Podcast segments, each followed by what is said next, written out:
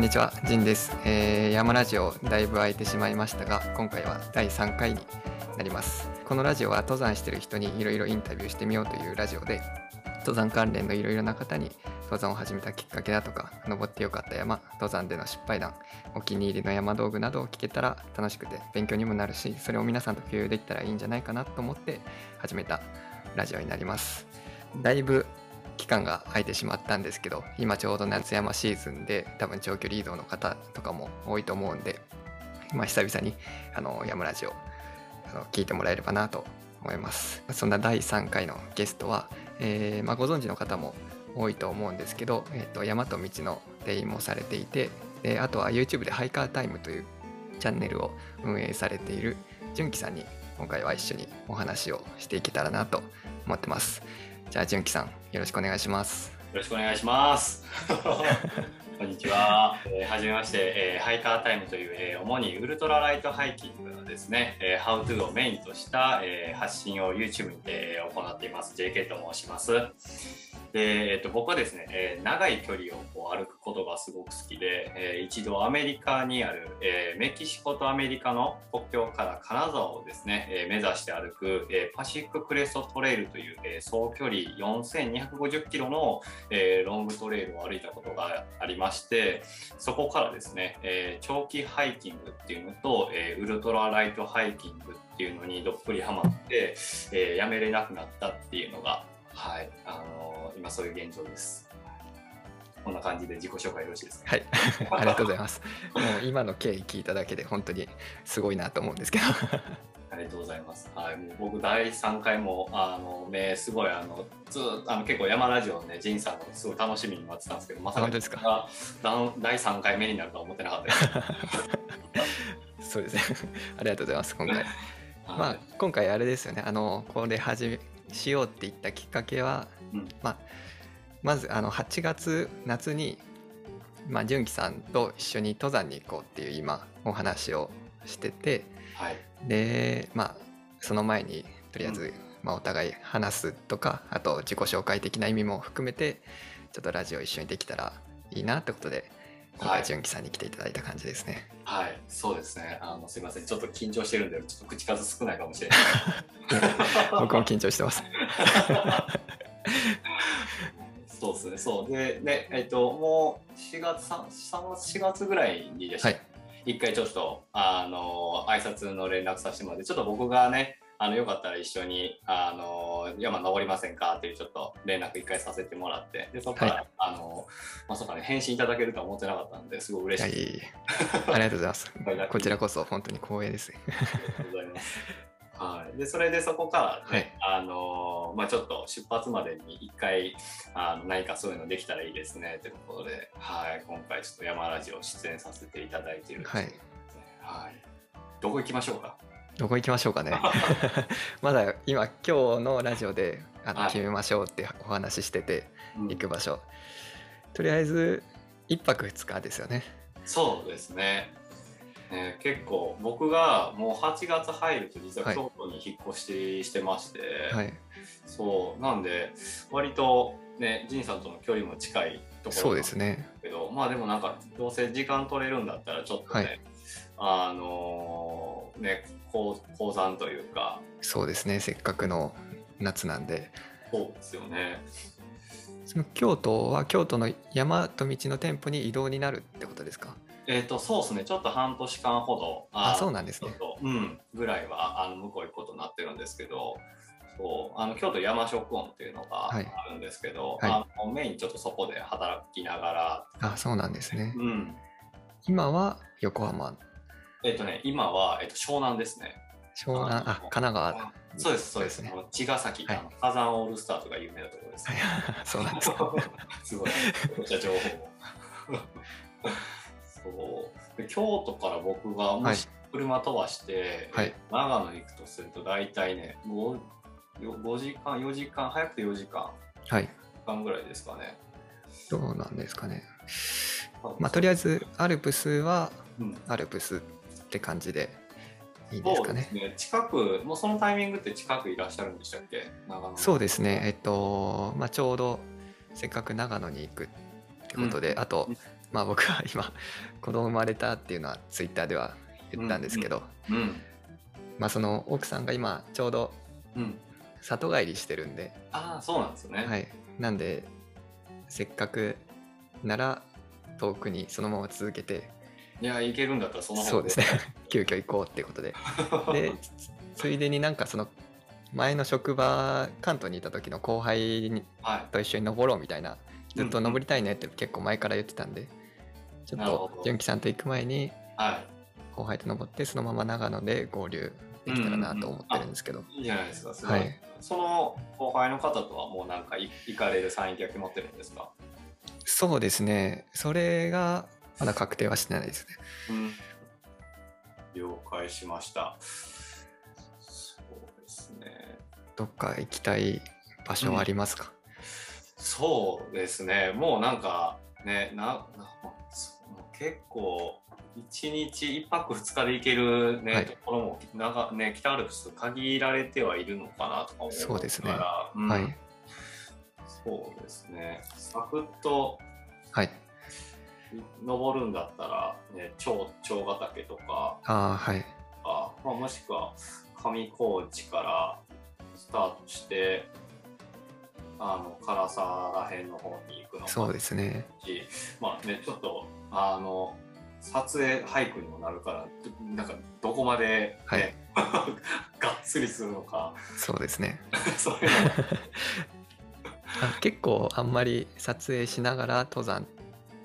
あそんなにしないですかね普段。いやそうですね。あの結構その歩く時はなんかまああの撮影たまにする時はあるんですけど結構そのなんかテント場でなんかするとか、そうですよね。そういうイメージですようん、の方が多いかもしれないですね、なんか結構歩いてる時があんまり今までちょっとしたことはなかったので、うん。まあそれはそれでなんか初トライでは、はい楽しみではありますね。なるほど。うん、ちなみにそのなんか終わった後にうん。ちょっと企画荷物のみたいなうん。するって言ってたじゃないですそうかですね。はい。それはうん。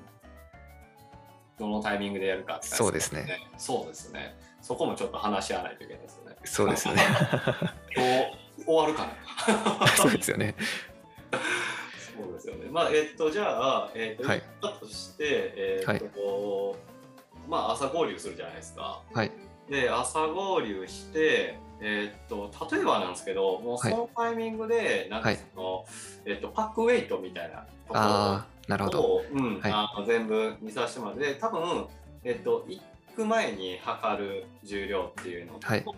で、えっと、終わって帰ってきた後にこう測る重量っていうところでのああ確かに。差みたいなところをなんかこう詳しく見るっていうのも一つはい。あの面白いかなと思います。いいですね。うんなんで、まあそ、それがまあ今回多分一つあのこの中でできることの面白いポイントだなとは思うのでそういうのをはい。させてもらいつつ、でなんかちょっとこうあのこれは重たいけど絶対に持っていくんだ。うのだったらはい。そういうのも聞きたいですしなんかはい。軽量化のね、なんかこう意識されてる部分とかあのもしあればなんかそこら辺もお聞きできたらなとも思ってますね。はい。はい、なるほど。じゃあ、まあ、前後でちょっと余裕があった方がいいのであんまりめちゃくちゃハードじゃない登山の方がいいですねそうですね。まあ、あのね、ゆっくりこう楽しく会話ができる、なんかそ今回なんかそっちをメインに置いてもいいかもしれないですよね。テント場で過ごして。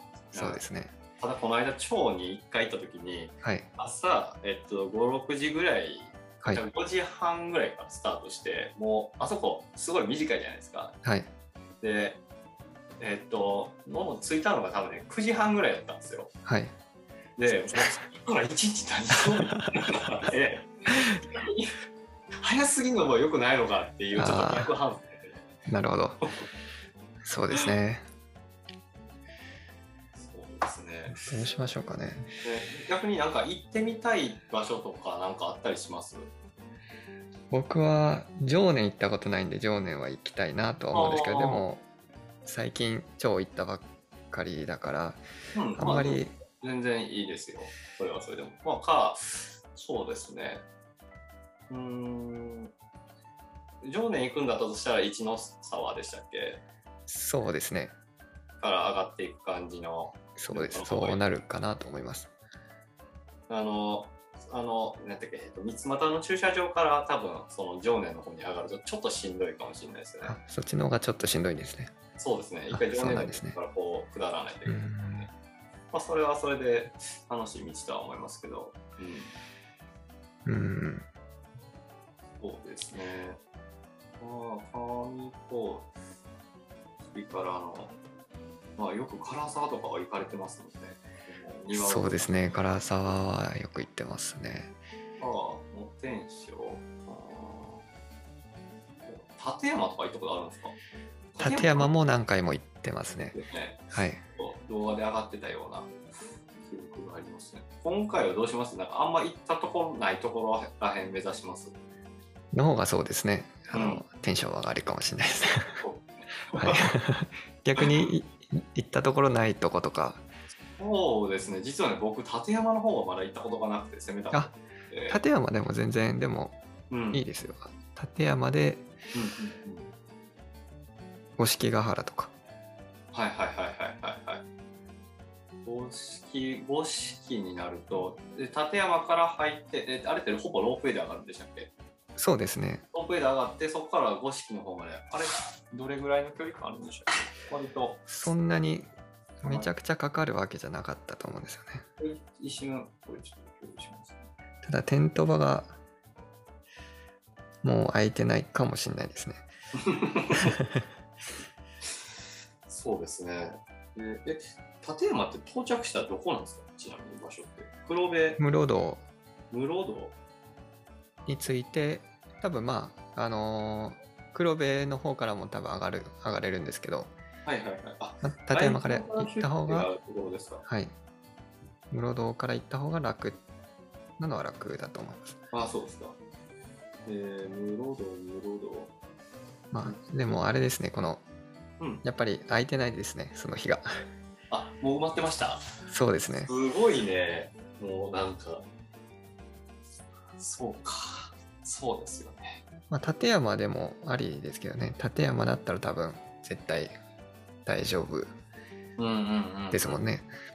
あ、でそうですね。余裕も多分あるしでなんならついてテント立ってから最荷物あテント立ってからはダメなのかテント立てる前にまだ登り始めな前なんで荷物チェックできたりだとかはいはいはい。できますもんねそうですね。ちょっと、あの、一個心配なのが、はいあの、その、テント場で、どれぐらい顔を刺すんだろうってちょっと心配です。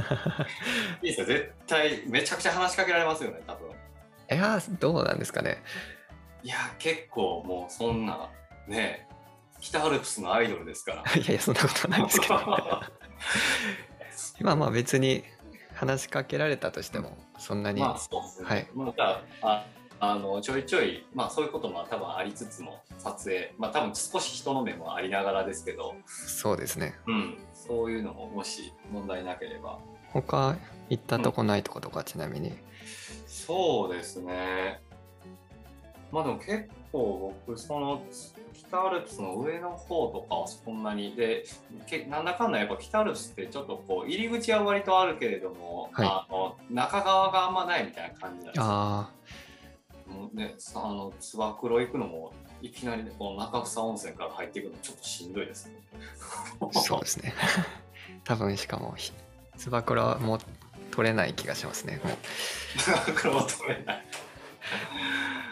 そうですね。えーと人がいっぱいそうあーまあ確かにそうですね、はいそれはありそうですね。えーっと、例えば、まあそうね、確かに上高地から入って、なんか、なんかループできそうなルートもありましたよね。上高地から入ってループで帰ってくるみたいなこ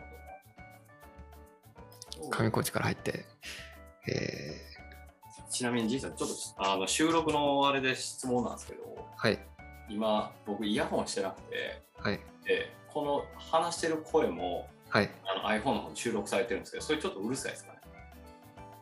ああ僕の声が入っちゃってるってことですか？そうあもしあれだったら今からそうですね切り替えて話します。そっちの方がいいかもしれないですこっちの方がいい。OK です。了解しました。もしもし聞こえますか？はい、聞こえます。はい、お願いします。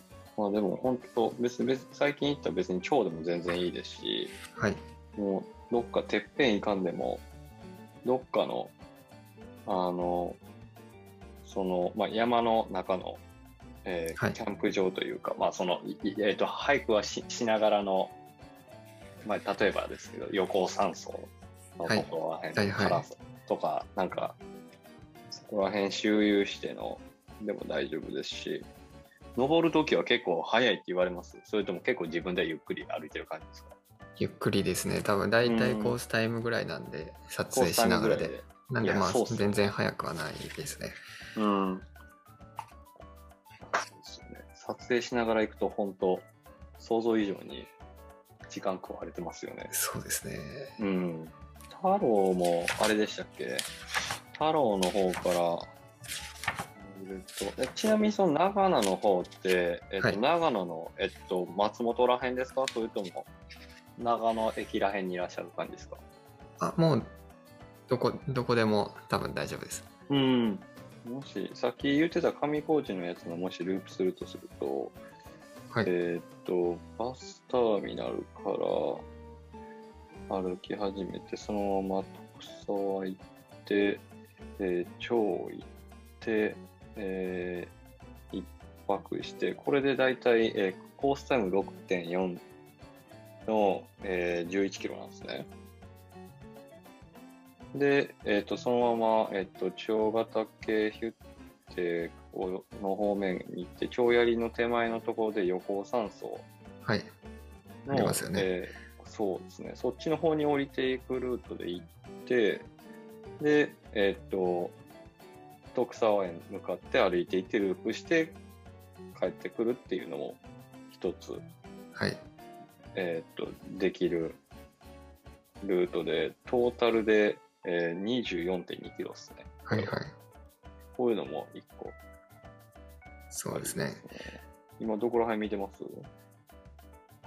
今、北部の方を見てますけど、はいはいはいはい。なかなかやっぱり空いてないですね。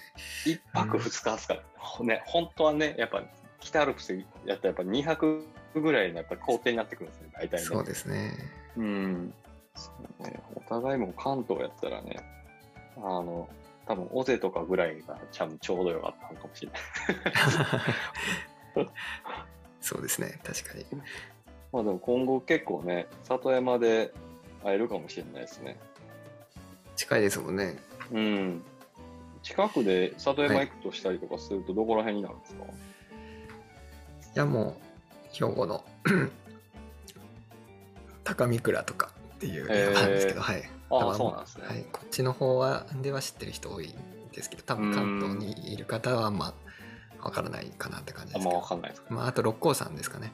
まあ絶対そうですよね。丹波、丹波とかの方もあれですか？そうですねあるのはあるんですけど、まあ、あんまり眺望は良くないですね。こへー。っちの方は。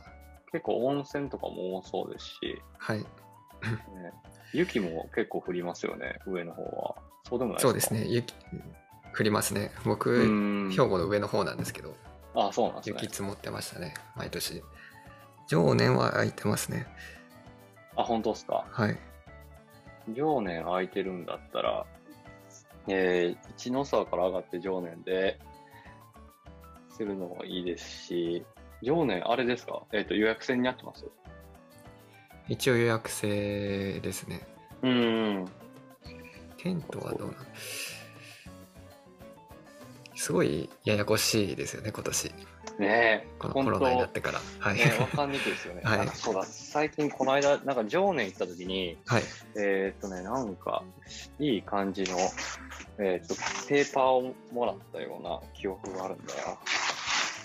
あの、あれですね、この間、えーっと、7、えーっと、6月の、えーっと、真ん中ぐらいの、ちょうどあ梅雨の合間をね。じゃあ本当に最近行ったばっかりなんですねそうですね。でも、あの、そんな、なだいぶ、そこ、なんていうんですかね、そんなに、あの、そこの場所、そんなに行ったことがなかったんで、割はいと、僕は気に入ってるというか、もう山行ったら、ね、言っても、こう、ゆっくりのんびりする時間もありますし、そういうのはどこに行ってもいいなって感じですね。あ、すみません。予約必要とかそういうの書いてへんかったっすわ。あ いつから空いてるかみたいなの書いてましたね。どんな感じの、ーはい。あのー割とこう、ゆるっとの方がいい。仁さん的には、いや、僕は全然、どんな感じでも。まあでも、そうですね、その多分、その撮前後の撮影っていう面で、うんちょっとまあ、確かに余裕はあった方がいいのかなとはそうですよね。思うんですけど、うん。まあでも、そんなめちゃくちゃ時間は取らないですよ。えーとはい。多分、えーっと、最初の挨拶をさせていただいて、で、その後に、えーっと、今日の、えーっと、パック、今日の、まあ、出発前にパックウェイト測ってみましょうっていうところで、はい。えーっと、実際、えー測ってみて、で、えーっと、お互いこれで、で、お互いのそのなんか、もしあれだったらバックパックこう、背負い比べてみるみたいな感じの、はい。なんかシーンみたいなのを撮って、で、そこで、えーっと、もしあれだとそれで一旦、あの、切って、で、はい。歩いてる最中になんかちらっとこう、あの、途中にまた歩いてるシチュエーションもインサートで撮ったりとかするのもありかなとも思いうますし、ん。で、撮って歩いて、で、テント場のところで、じゃあ、あの、なんか今回のっていうところで、なんかそういうのも撮らせてもらって、で、帰ってきた後に、えっと、今回の、えっと、最終パックウェイトもう一回見てみましょうってところで、あの、測ってみて、はい。で、えっと、多分それでも本当、15分から20分ぐらいで多分いけると思うんで、はいそこまで時間、最最大で多分前後、どっちも30分、30分ぐらい、ぐらいですね。取ったとして。なるほど。まあ、じゃあそこまで気にしなくていいかなっていう感じ。なんですかね。そこまで、あの、かあの、あれですね。あの、はい重く、あの、取らなくても多分大丈夫かなと思います。もし、あの、撮影の仕方がラフすぎるっておっしゃるんだったら、ちょっと、あの、しっかりセッティングしていかないと。全然そ全然そんなことないんですけど。僕はまあねちょっと行きたい板垣さんがちょっとすごすぎるから、あ板垣さんすごいですよね。本当にね、詳しくて対対談動画とかのあの、クオリティとかも、すごいですよね。ね。2カメやん、セッティングとか思いながら。烏帽子岳とか行ったことありますか？あ、なないですね。裏銀座。はい。烏帽子岳とかどうですか？すごいちょっといいとマイナーですけど。おは互い行ったことなくって、い。うん。多分人もそこまでどうなんだろうエボシって入り方が高瀬ダムから、ですね。はい真ん中ら辺でしたよね。ちょっと待ってね一応テント場もあっていいですね。了解しました。エボシ。もう本当、山と高原地図にあの、はいあれ、検索機能つけてほしいですよね。あつけてほしいですねね、あのアプリ。はいエボシだけ。エボシはあれですか？あっちの方ですか？えーっと、立山の下の方って感じですよね。高瀬ダムってどんどこら辺でしたっけ？えーっと、中部だから、うん、あ、そうですよね。入り方が、えーっと、ちょっと裏手回る感じですね。えーそうですねとそうですよね。えーっと、北大町の方から上がっていくところですね。はいはい。高瀬渓谷の方に入って、七倉山荘を抜けて、えーで、そのまま高瀬ダム、高瀬ダムまで車で行けるんです。いやバスじゃなかったですけど確かバスか。ここでバス、北のキャンプ場手前ぐらいなのかな。いいですね。じゃあ、エボシに、エボ、あ、ごめんなさい。エボシちなみに見てくださったのってあれですか？もうキャンプ場空いてるっていう感じでした。今一応今のとこ空いてましたねあ、本当っすか？はいわ、かりました。じゃあ、そちらにしましょうか。そうですねちょっと渋いですけど いや、いいじゃないですか。いいですよねいや、いいと思います。はいすナイスです。そうですね。えっ、と、入り方がもうほぼ、えっ、と、下の七倉山荘のところからが入り口になってるんですかね。一般車ここまでって書いてあるんで。はいそこからタクシーかバスかで、えっ、と、上の方の高瀬ダムのところまで、はいえっ、と、ロードの限界のところまで行くって感じですか？そうですねなるほどなるほど。いや北アルプスも本当全山重走とかやってみたいな、本当。やりたいですね。そういう時間本当欲しいっすはね。い。時間があれば本当にやりたいですけど。え ちなみに、ジンさん、本当時間あったら、もうなんか、結構ロングハイク行きたい感じなんですか、行きたいですね。あ、そうなんですはいね。。大重曹とか、あん多分、え休みがなかなか取れんくて2泊3日が最高なんですよ3泊4日するまだ行ったことないんですよねーそうなんですね、そっか、お仕事がちょっとお忙しい感じですね、そしたら。そうなんですよねうーん、そっか。なんか、あれ、あれなんかそういうのはもう一切こうやめて、あの、なんかロングハイクみたいなことも、なんか想像したことがあるんですか？それこそその今転職ししたんですけどあの、はい。2年前ぐらいにかはい。関東から関西に来たと来る時にはいコロナがなかったら大重曹とかしようかなって思ってたんですけどうーん。それな何泊ぐらいで考えてたんですか？何泊でしたっけ？いやまあそこまで結局多分もうコロナであれだったんで計画自体もそんなにちゃんと立ててなかったんであれなんですけど、うんうんうんうん。なるほど。もうね、結構、え長く歩くのはじゃあ好きなんですね。歩けるなら歩きたいですね すごい顔があの皆さん見えてないかもしれないですけど、ニヤッとして入って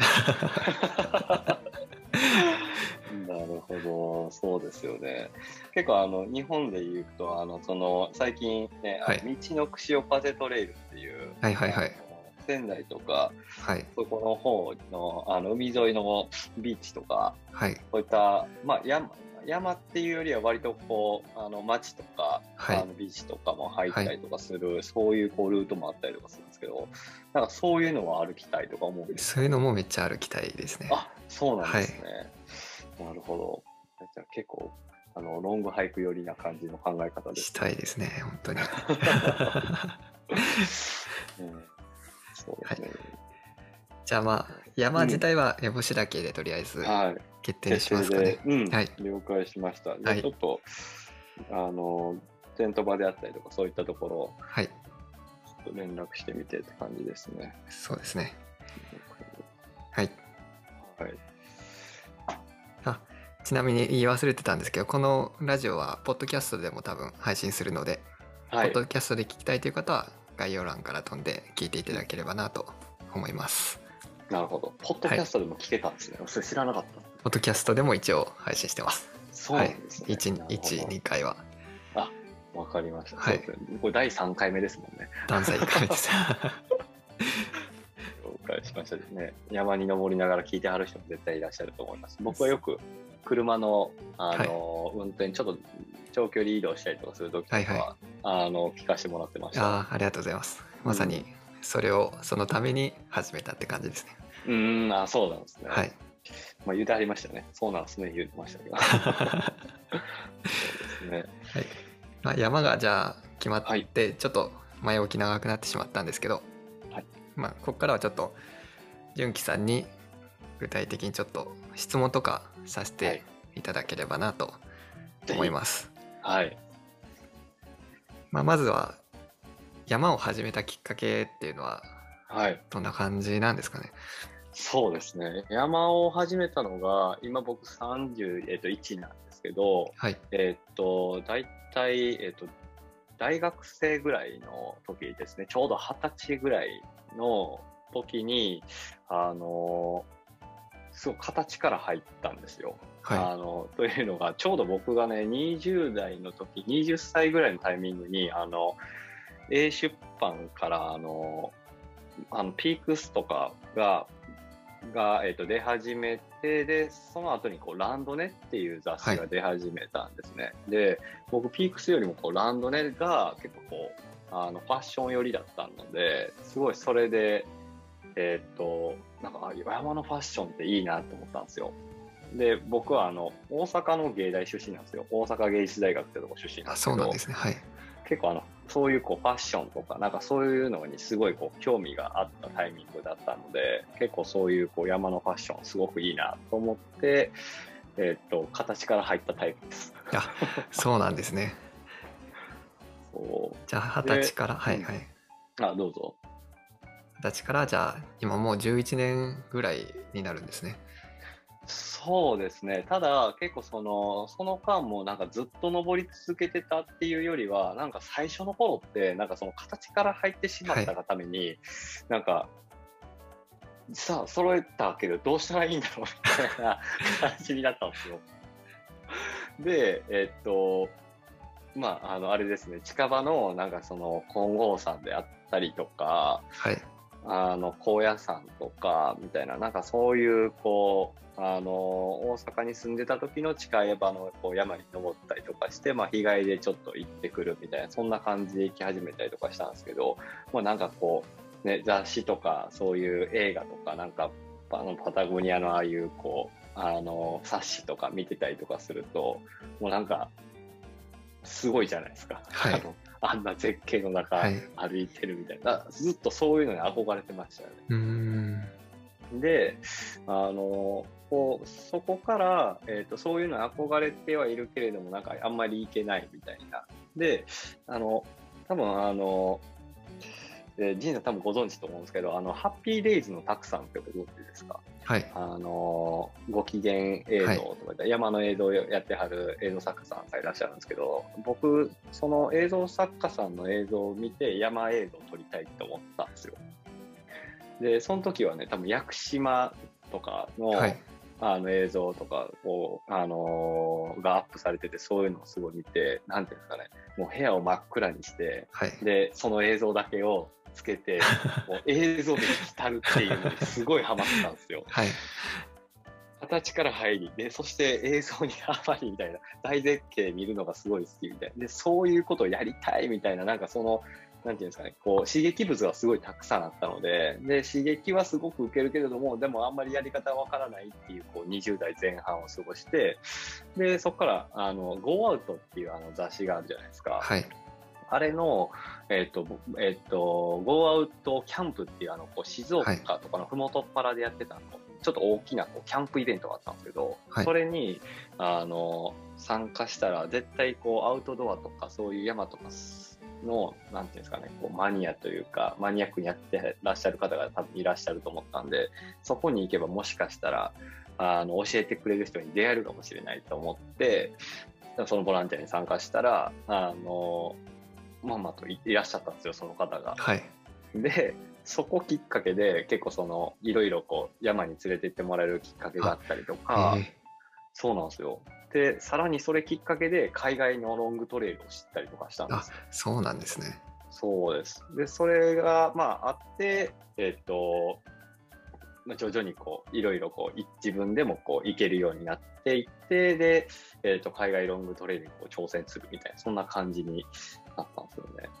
なるほど。そういう流れで、じゃあ人とその方との出会いで、はい。どんどん広がっていった感じですか？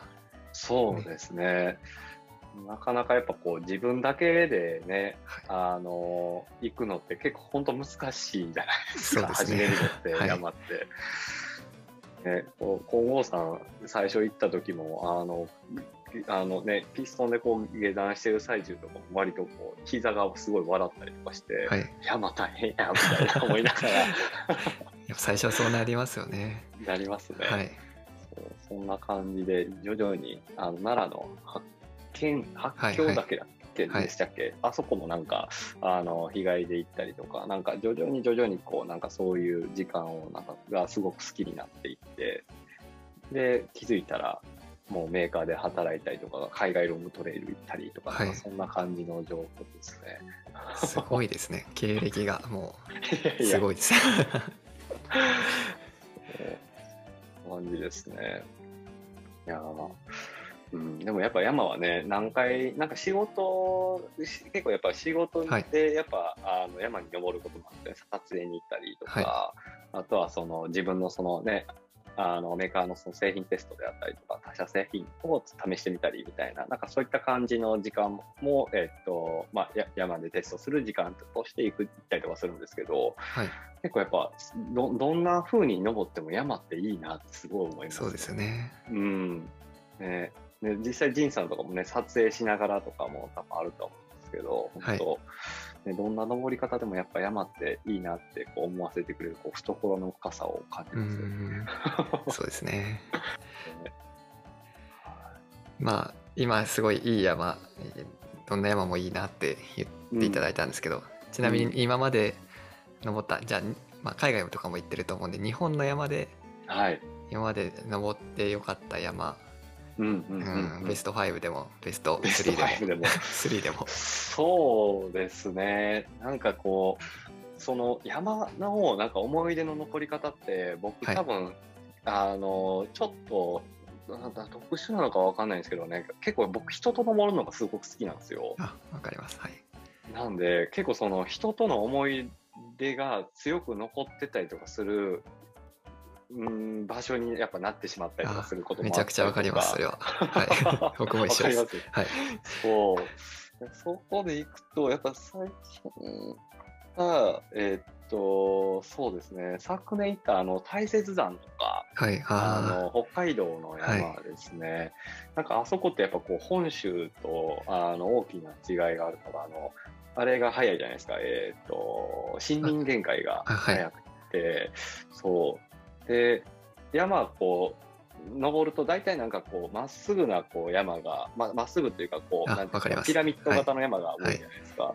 ただなんかその、あの北海道の山って一回登って平坦があって、でその平坦な広がりがあって、さらにもう一回平登って平坦なうん広がりがあるみたいな、なんかこう、景色がこうまた違うので、あの結構北海道のあの山々はものすごくあの記憶に残りましたね。なんか、あの、そう、そうですね。なんかあの、これちょっと比べるとまたどうなんかわかんないですけど、あの、あえっ、と、海外のその、アメリカにあるジョン・ミュアトレイルっていう340キロぐらいのこうシエラ、ハイシエラって言われる、はいそういうこうヨセミテの近くにあるそういうこうトレイルロングのトレイルがあるんですけど結構なんかそこの景色にちょっと似たような雰囲気をあのなんか覚えましたね。と熊にも結構遭遇率高かったであすし。そんな合うんですか？やっぱり。いやすごいあの獣種がすごいですよね。あのあそうなんですね。笹の中とかから結構するなと思いました。でめちゃめちゃ鈴とあの笛と大合唱で歩きました。ね。ちょっと一人じゃいけないですねなかなか。北特海道。にそこら辺とかはね。いや北海道行ったことないんであうそうね。山山は行ったことなくてうら羨ましいです。ね行きたいなとは思いつつすごいあのおすすめなのがはい。あの旭川の空港からが、えー、とその大雪山の旭岳ロープウェイというところまで、はい。あの着いてすぐ、えーとはい。タクシーに乗ったら本当に1時間ちょいじゃう1時間もかからないぐらいでタクシーでそのロープウェイぐらいのところまで行けるんで山頂に、えーと山えー、と登山口にもう10時ぐらいには行けるみたいな感じで行けますね。すごくあのトレイルヘッドまでなんか車で行ったりとかするよりも全然近くて、うん。あの北海道って距離はありますけど飛行機とか使うと割と近いなっていうイメージでしたね。そうなんですね。うん、それは何泊で行ったんですか、僕その時は、えっと、5泊6日ぐらいで歩きましたね。すごいですね。一応ね、あの、僕、まあ多分これ公開してるんで全然言っても問題ないんですけど、あの、本業のその大和道、あの、えっと、山休暇ってあるんですよ。あそうなんですね。さすがですね。なんで、一応そういうあの休暇をいただいて、で、まあ、あの道具でやっぱ使う、道具使って、ちゃんとその道具の、あの、長く歩かないとわからないこう道具の良さってやっぱあるじゃないですか。はい。こうであのそういったところもあのちゃんとあの味わいながらで、えっと長く歩くこと。とあとはそのあの道具の良し悪しも含めて。でどっぷり自然に使ってくるみたいなそんな感じ。で5泊6日行かしてもらいましたね。うん。最高ですね。そうですね。あの最後の辺やっぱすごい自分が臭くなってくること分かりますさすがにそんだけ風呂入れないと。ねもう逆に気持ちいいみたいな。ですね。そういう体験してみたいですね。そんな感じですね。あとはまあ好きな山で行くと、なんか、ちょっとこう、いきなりこう北の話して、あれなんですけど、次、あの、屋久島のちょっと下の方の話になるんですけど、はい。あの、それも昨年の12月ぐらいに訪れたんですけど、はい。屋久島って、あの、標高が多分一番高くて何何メートルだったの千2000 1900とかじゃなかったですせそうですね、1900とかでしたっけ？タッチューだったかな？どこやったかな？えーっと、そうですね、1900ぐらいあるんですけど、一応、あの、屋久島も、あの、雪が降ったりとかして、はいあの、結構、あの、なんか、あの、縄文杉とかもすごい雪積もるみたいな。ああそこら辺も。そうだ。はい。ここ、そうだ、これきっかけが多分ね、あの、あれですね、えっ、と、いろんなきっかけあるんですけど、その一つのきっかけに、あの、あれ、えっ、と、あれ言ってましたよね。やえっ、と、淀川の方から仁さんが入ってる動画をはい。一回見たことがあったんですよ。はい。で、あの、あ、すごい屋久島いいなって思ったのも一つありました。あ本当ですか？ありがとうございます、あの時は仁さんどどんな感じで行ってたんでしたっけ？何泊ぐらいで？そっちからはいいや結局本当は2泊3日で行こうとしてたんですけど、ちょはい。っと雨がすごすぎて もうテントがもうテント場にがもうみ池みたいになっちゃうぐらい雨がすごくって。そうなんです。あれこれは川沿いでしたよね。川沿いで、どこでしたあそう。え、一泊目でしたっけ一泊目。淀坊そうですね。淀坊小屋でしたっけ、避難小屋があって、はい。あそこがもうで水浸しになってでまあうん。次の日のも、まあ、雨だけならまあ屋久島は雨は当たり前だからと思ってたんですけど、雷がの予報も結構あって夜もすごいなってたしちょっとさすがに怖いなってことでうんやめたんですけど、ううそれ以降は進まずはい。なるほどですね。いや、まあでも本当、屋久島はすごくでも、あのー面白かったです。ね。あの時行ったのが屋久杉ランドから入っていったんですよ。で、そのまま、えっ、と、上の、えっ、と、花の、えっ、と、はい。じゃあ違うか、上の宮の上、えっ、と、長田岳はい。抜けて、えっ、と、そのまま、えっ、と、かし、えー、なんていうかな、えっ、と、なんとか鹿の小屋？鹿の沢小屋でしたっけ？下の鹿の沢小屋っていうところがあって、ではい。そっちの方に下抜けて、で、えっ、と、花の古道とかいう多分道があって、そのままこう、海の方に抜けてった。ああまっすぐ行く方ありますよね。そうなんですよ。はい。で、海の方抜けていって、で、えっと、本当はタクシーそこまで、あの、その抜けた林道ぐらいらへんのところに迎えに来てくれるって言ったんですけど、タクシー来てなくて、あそのまま林道抜けて、海まで歩いていって、はさーで、あの、朝方着いて、で、結構ね、その日ね、ちょっとこう空港に、あの、連れを迎えに行かないといけなかったんですよ。はいで、あのその日の夜3時半ぐらいに夜中出発して、朝8時ぐらいに、はいあのようやくこう海の近くの林あの道路の方まで出て、で、えーっと、そのまま、あの、海の方にね、あの、なんか、えーっと、温泉、海中温泉とかあるんですよね。あそうなんですねそうなんですよ。で、その海中温泉があって、その海の方まで行って、えーっと、海中温泉でおあのお風呂入って、癒されたって感じ。それがゴールでした。いやーいいですねうん、屋久島も本当、うん、良かったですね。やっぱな、あの、結構やっぱ、どこの山に入るにしても、な、あの、ま、ね、時間も僕たちも、あの、限られてはいるんですけど、どっかでこう、みんなで、スタッフでみんなでこう、できる限り時間を作り合って、はいあの、まあ、長期でそれぞれが入れるような感じにはしてたりとかするんですけど、そう、そんな感じでちょっと、もう最近、ここ最近は、えっと、大雪山と屋久島の方とかが結構記憶に残ってる3本でしたね。いいですねはい。そんな感じですね。と、多分あんま行ったことがない人の方が多いと思うんですけど、あの、四国のはいあの石石鎚山はいっていうのがあるんですよ。はいあの、結構あの、山伏の方とか歩いてそうな感じのはい。試験道みたいなところがあるんですけど、あの、あそこも、あの、結構こう北アルプスを彷彿させるような、こう、はい。あの、岩こきがあったりとか、あの、うん、香川の方に見える景色が綺麗かったりとか、はい。あの、四国の山、あんまり訪れる機会ないかなとは思うんですけど、結構好きですね。うんいいですよね。独特で。はい。そんな感じですね。もっと言った方がいいですか？いや全然。ありがとうございます。多分止めどなく出てくると思う。ん でかもしれない。ちなみに海外だとどこが良かったとかありますか？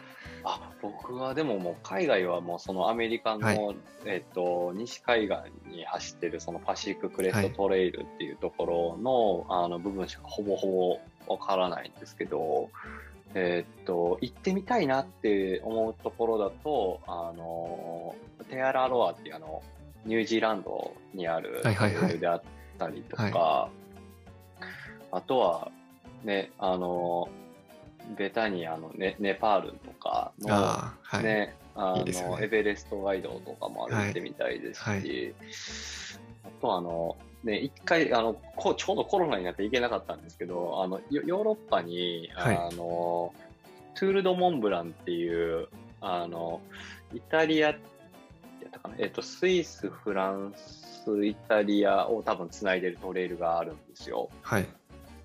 で、それが、えーっと、大体、えーっと、2、3週間ぐらいで多分歩けたと思うんですけど、はい。あのーそれもちょっと行ってみたいなと思いましたね。なんか、あの、本当ハイジの世界みたいな、そんな感じで、あヤギが。最高ですねあそこらへん本当、もう映像見てるだけで最高なんですよ。そうですよねめっちゃ行きたくなりますよね ねえ。もう、向こうの人たちの、なんかこう、山の親しみ方みたいなのが、はいなんかもう映像から伝わるんですけど、もうなんか、あの、日本ってすごいこう、あの、山男とか、なんかこう、やっぱすごいこう、頑張って登って、はい。あの、なんかその感じがちょっとあるじゃないですか。うんはい。もう向こう優雅すぎて、確かにそんなイメージありますね。ね ありますよね。もうなんか景色もすごい壮大で、みたいな、なんか、ああ、こういうハイキングいいよな、みたいな。で、結構、まあ、よ向こうすごいこう、あの、昔、その山登りってやっぱ歴史的に、割とお金持ちの方が多分されるはいあの文化が多分あったんだと思うんですけど、なんかその山小屋のところも、あの、なんていうんですかね、結構、あの、り料理がすごくて、あそうなんですねそうなんですよね。で、さらに、あの、もし荷物が重かったら、次の山小屋まで運んでくれるっていう、そういうね、そういうサービスみたいなのあるらしいんですよ。いいですでね自分たちは絡みでこう歩いていくはいみたいなのもできるらしいんですあけど、そう、なんかそういうこうハイクもできたりとかして、なんか割とこうそこまで体力なくてもなんかいけるみたいならしいんで、あまあちょっと、ね、妻にとっては割といいかもしれないなって思ったりとか、海外ハイクはちょっとそんな感じのとこ行ってみたいなみたいな思ってます、うん今。その配送の人日本でもやってほしいというか自分がそのバイトしたいですね 逆にね。山も歩けるしそうですね。いや、本当ね。で、たまになんか、ボッカとかやってみたいとか思わないですか？思いますね。やってみあたいです、ね、思いますよね。はい。うん。やっぱね、すごい大変だね、あのだとは思うんですけど、なんかそういうのはすごい経験してみたいなと思いますし、最近友人があのトレイル整備とかしてたりしてて、あはい。ななんかこう山に関わるそういうこうね、あのボランティアとかお仕事とかなんか歩くだけじゃなくてそういうのを経験してみたいですよね。そうですね。いろいろうん。やってみたいですねねいやーもうそんな言ってたらもうめっちゃ行きたくなってきましたね。ちなみにそのはい。あれアメリカは何日かけてはい。あの横断歩いたか横断ですか？みたいなししたんですそうですね。えっと、大体ね、メキシコとアメリカの国境に降り立ったのがね、5月の上旬ぐらいだったんですよ。はいで、そこから、えっと、その、カリフォルニア、オレゴン、ワシントンってあるんですけど、それが、えっと、抜けてカナダに降り立ったのが、えっと、9月の中旬ぐらいでした。ってことは？もう4ヶ月歩きましたね。すごいですね。もう、あ4ヶ月歩くと、はい。面白いのが季節変わるんですよ。すごいですね。季節変わってますよね完全に。そうすると、装備がもうついていかなくなるんですよね。はい。で、確かに。結構、あの、そんだけ歩くと、ひ人ってね、カカロリーがもうね、なんていうんですか、もう日常的に足りなくなって、はい。結構痩せるんですよ、すごい。はいですね僕も多分ね、あの、もともと痩せ型なんですけどね、さらに5キロぐらい痩せてしまって、えもうね、本当ガリガリだったんですよ。一見、マジでホームレスだと思います。汚いし。お風呂とかは途中あったりしたら入るみたいな感じなんですか？そうですね。たまにまあ1週間ぐらい歩くと、はいこう、あの、まあ、えっ、と、まあ、町にこう、とあの降りれるんですよ。はいで、町にこう降りて、ヒッチハイクでこう町まで行って、うん。でえっ、と、まあ、その、あのモーテルとか、なんはい。かゲストハウスとか、あのあったらそこ泊まってシャワー浴びたりとか、うん。あとはまあランドリー使わさせてもらって、ランドリーでこういろいろ洗濯物回してみたいな、そんな生活してたんですけど、もう本当、降りたからそこでもうなんかどっかね、あの、こうチャイニーズフードとか行ったりして、バカ食いですよね。そうですよね いやーすごいですね。でその荷物の時重さはどんぐらいなんですか？その時の。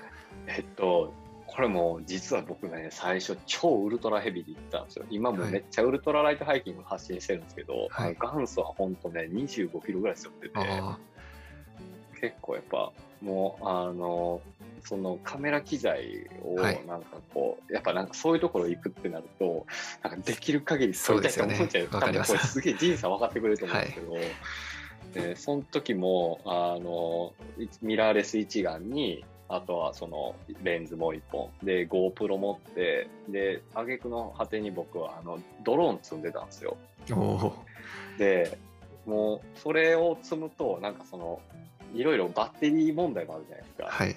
でかつそのバッテリーまあそういうデータといろいろ取るってことはデータ処理が必要だと思っちゃったんですよ、はいはで僕はあの最終もう MacBook Air 積むことにしたんです。よ で、あの、一人、あの、歩くプロダクションみたいな感じで、あの、積んで25キロ背負って行ったんですけど、はい。もうね、あの、辛すぎて取れなかったっすね。ああそうそうですよね辛いくなると取れないですよねご経験ありますよね、絶はい対。はいあります ね、最初体力あんまない。山歩き慣れてないみたいな。で、さらにそこにこう、あの、鬼のように重たい機材があるみたいな。もう、首もげるかと思いました、ね。結局それそれはあれですよね最後まで持っていったんですよねいや、それどっかにあ。どっかに置けたんですもう大体2週間ぐらいでもう、あのあれですね、あの郵便局に送って、局止めしてって感じなのと、あとはもう送り返すものもあったりとか、そんな感じで、こう、調整しましたね。もう MacBook はもう全部常に、あの、あれですね、もう街をこう、あの、ずっとこう、またがして、またがしてってあいうにやってましたね。そんな感じで、こう、まあ結構アメリカの友人からはすごい、あの、そんな危険なこと俺は絶対にできない。確かにちょっと怖いですよね ねそうそんな感じでやってました。だから最後ら辺はもう本当、ベースウェイトってあの水と食料と燃料を抜いた、あのそのそそもそものあのベースウェイトは、その時で多分、えー、と最後ら辺で9キロぐらいでしたね。9キロぐらいはい。すごい軽くなりました。だいだいぶ軽くなりましたね、本当。でそこにプラスでこう1週間分の食料なんで、まあ、あのー3から5キロぐらいをこう背負って、うん。で、水含めて、まあ、最大で多分パックウェイト14、5キロぐらい。うん。で、えっ、と、歩くみたいな感じでやってましたね。水とか汲むとこあるんですか？そうですね、結構こう、あの、最初のなんかエリアによるんですけど、はい。カリフォルニアの序盤って結構砂漠地帯って言って、なんかあの鳥取砂丘みたいなああいう砂漠っていう感じではないんですけど、はい。あの、もう本当乾燥してて、なんかこう、ジョシュアツリーっていうこう砂漠に入る、すごいサボテンみたいな感じの木があるんですけど、なんかああいうのがすごい生えてるような感じで、あとはもう、サソリとか、なんかそういうのが出てくるような、あの、本当乾燥しきった場所なんですけど、あの、そういったところはマジで水手に入らなくて、はい。もう、枯れてる可能性もありながら、あの、大体こう常にまあ、あの、3から4リットルぐらい積んで歩くみたいな感じで、うん。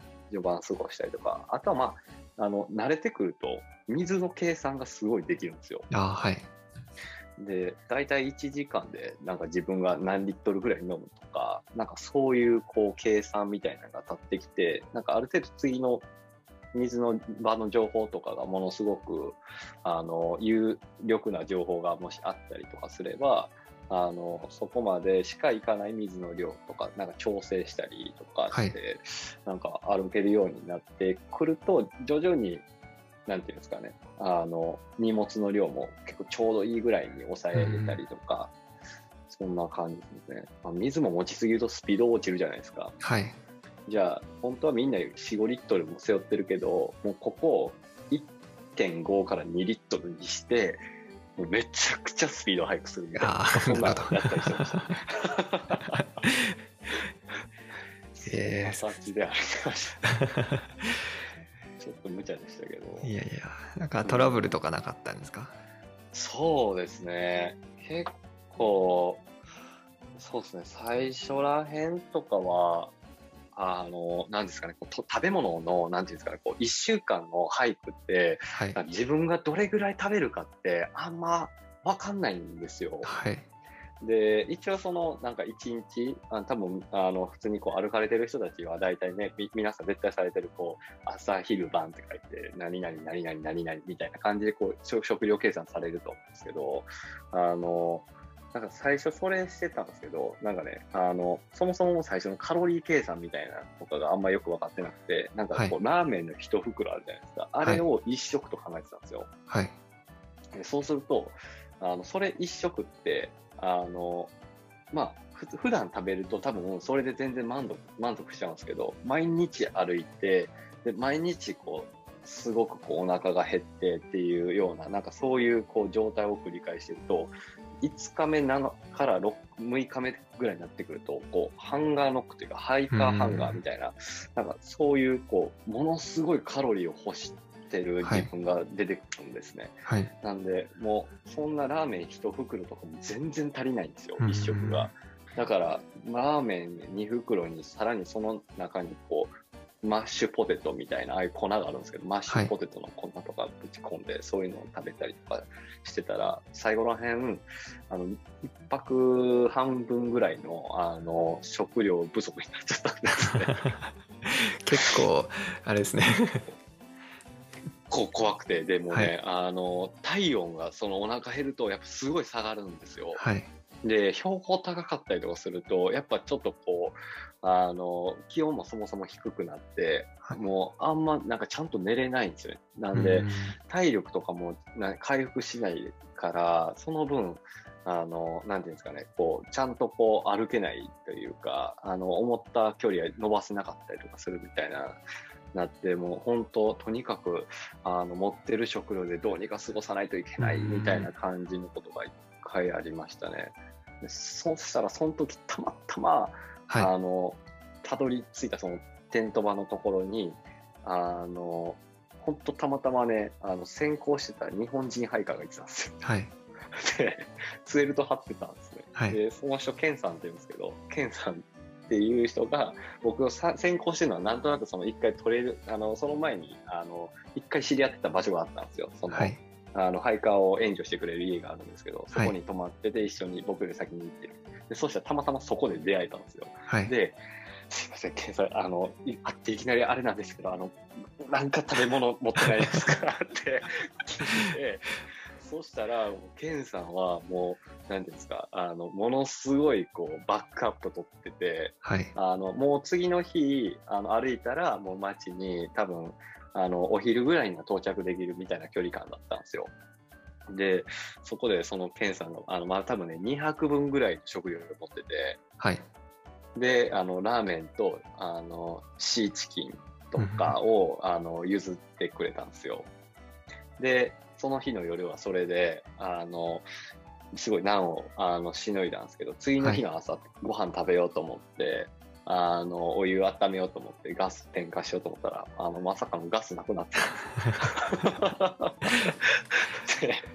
た もうなんか、昨日の晩、あの食べ物恵んどいてもらって、あの、さらにガスっていうのがすごい恥ずかしかったんですよ。はいで、あの、もう何も言わずに、あの、その場、店頭場、ありがとうございました言って、行って、過ぎて、とにかく我慢していこうと思ったんですけど、やっぱお腹減っちゃってて、はいあの、その時もらってたのが、あの、なんか、あの、アルファ化米みたいな感じのやつやったんですよ。で、それを、あの、バリバリ食べながら、最終手段ですね。最終手段バリバリ食べてあの歯かけるんちゃうかなと思いながらあの食べてあの下山しましたね。ああすごい経験ですね。いやー食がないって結構辛いなと思いましたね本当うんすごいありがたみを感じました。うんロングトレイルってすごい計画とかそこら辺とはいかすごい大変ですね、計算とかも含めて。そうですね、なんか慣れるまでは割とこうみんな、あのなんか食料計算とか、はい。こうま、あの分からずに、多うん。分途中お腹、まあ、ひもじい思いをした人が多分いてるかなと思いますね。それ経験してると普段の登山でもかなり役立ちそうですね。そうですね、結構なんか、大体自分がなんか、どれぐらいのタイミングでお腹減ってくるかみたいなとかは、なんとなくこう、想像つくのと、まあ、絶対バックアップは、はい。あの持つようにしてたりとかは、考えてますね。なんか普段食べないもはいのとかすごい欲しくなるんですよね。あの動物性タンパク質とか、だビーフジャーキーとか、はいはいはいものすごい食べたくなったりします。うねん感じですね。僕ら普通に2泊3日とかじゃだと、はいまあ、小屋とかもあるし日本だと、そうですあんまり食料がないみたいな経験はないんで、うんうんうんうん。でももしそれで確かに遭難とかなんか道迷いとかあって道が分からんくなった時のことを考えたら、はいそういう経験とかすごいそうでですすねね。結構怖いですよね。そうですね 北海道の多分山とか行くと、基本避難小屋とあとテント場しかないので、はいあの割とこうあの同じような多分あのうん経験というか体験できると思います。確かに。あそこら辺避難小屋ばっかりですもんね。そうなんですよ。なんで基本まあねエスケープルートも一応あるはあると思うので、あの一応そのねあの安心は少し握りながらですけど、はい。あの本当長期重走5泊ぐらい行くんだったら、割とこうあのそういうあの少しヒリヒリした経験はできるかもしれないですね。そうですね。ね ね一番は本当ね日本のやっぱり山小屋ってすげえなって思いますね。本当ですね感謝です、ね、900円でラーメン食べれるの？みたいな。もうあの時お金いくらも積んでもいいから食べたいみたいな確かに。そんな感じですね。すごいやっぱ全然なんか今までこんなはい話自体なかなか聞ける話じゃないからすごい貴重ですね、うん、あそうですか。はい。いやまあでもなんかねやっぱこうちょっとあの山の業界でもやっぱねいろいろこうねジャンルあって面白いですよね。そうです広いね本当広いというか、はい。うん、日本の本当なんかね山やってるこう人でもすごいなんか変なこうもう弓道ばっかり歩く、ね、人もいてたりとか。はいはいはい。ね。も うこだわなんかいろんなこう違うこだわり持った、ね、人たちがいて、本当飽きないなって思ってんます、そうですよ。ねうん。ねそっからうん、ロングトレイルから帰ってきた後に山と道に入られたんですっけ？そうなんですよ。あの歩いてる最中ってなんかまあ言ったらその時も無職やったんではい帰ったらどうしようかなっていうのをなんかあの最初のカリフォルニアとかあんま思わないんですけどなんかもう最後らへんなんかもう折り返し地点に向かってきたりとかすると、ちょっと思い始めるんですよね。ああ確かに考えないといけないですもんね。そう。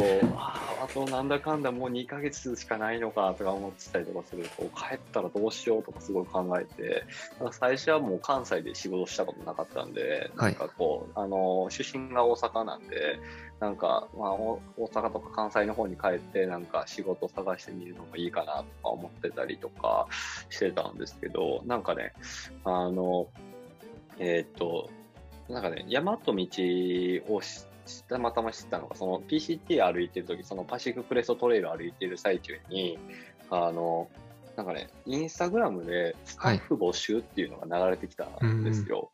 でそれを見てあなんかこんなあのウルトラライトハイキングとかに特化したあのメーカーがあるんだとかっていうのを知ってはい。であのちょうどその最後らへん、まあ、歩いてるこう終わりらへんになってくるとねやっぱそのすごい軽量化に対しての考えとかがうんものすごくこう、あのー染みついてくるんですよ。はい。で歩いてるとやっぱこう持ってるものって全部こう必要なものであの余分なものってあのあんまないんですね。はい。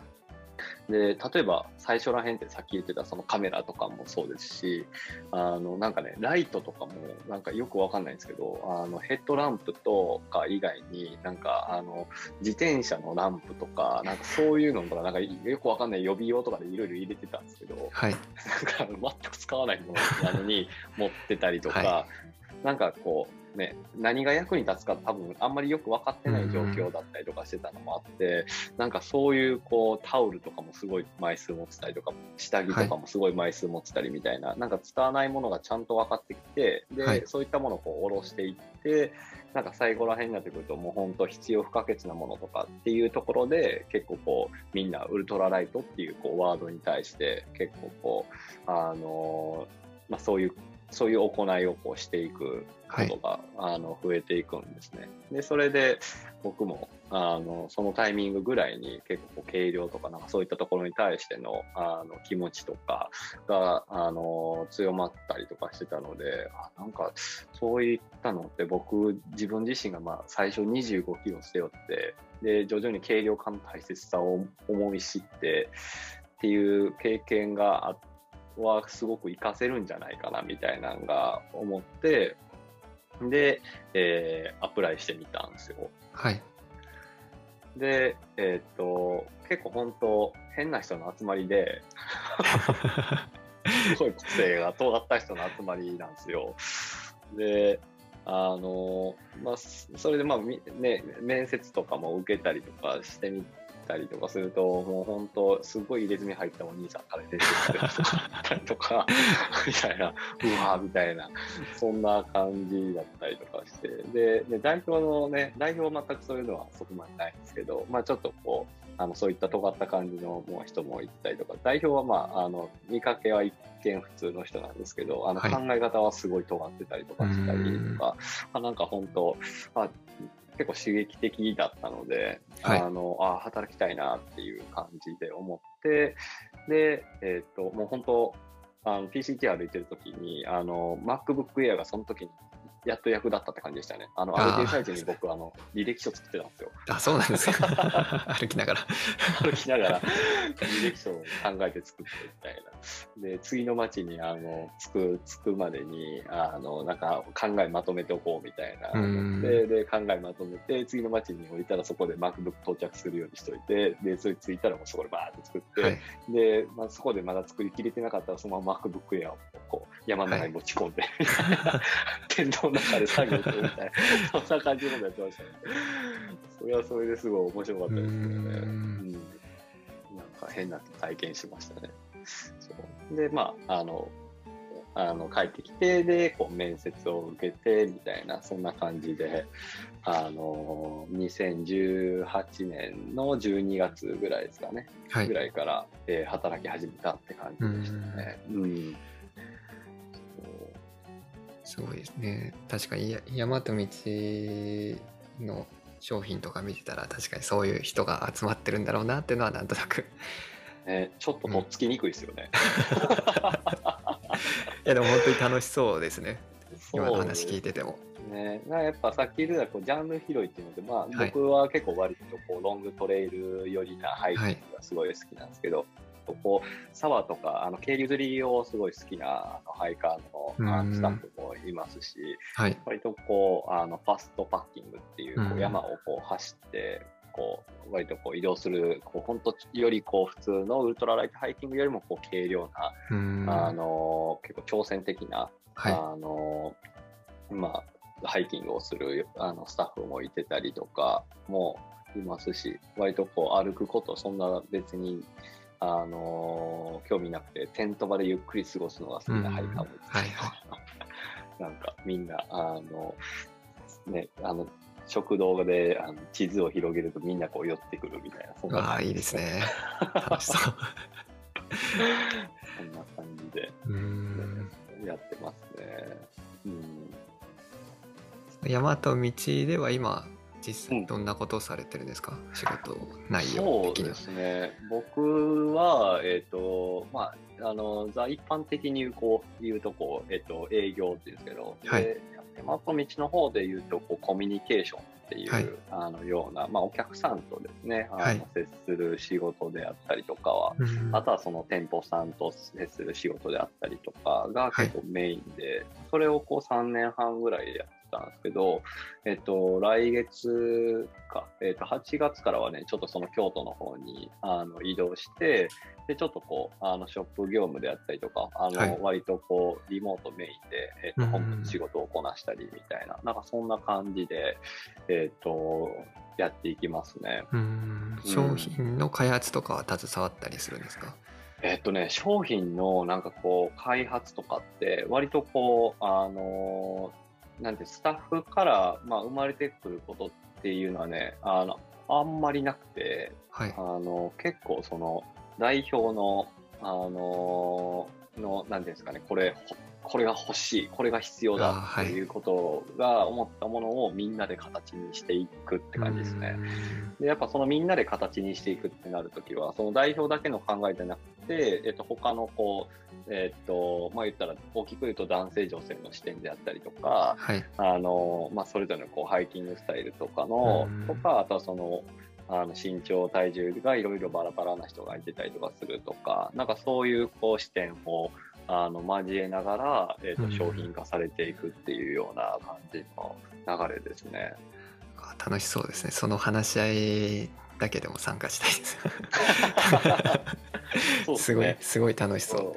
面白いですよね、はい。なんかやっぱなんかあのみんななんか話してるとやっぱその、なこそこにのピンポイントにやっぱ気づくポイントってやっぱみんな何かしらこだわりがあって結構やっぱその山歩いてないと気づけないピンポイントなところであったりとかもしますし、あのやっぱそれぞれもう本当基本ほとんどのスタッフが山やってて基本的にはやっぱもう経理でやってもやっぱあの100マイラーの60代のおばあちゃんがおばちゃんがいていてたりしますし、そうなんかあのみんなこう純粋に山に向き合ったりとかする人が本当多いなと思いますね。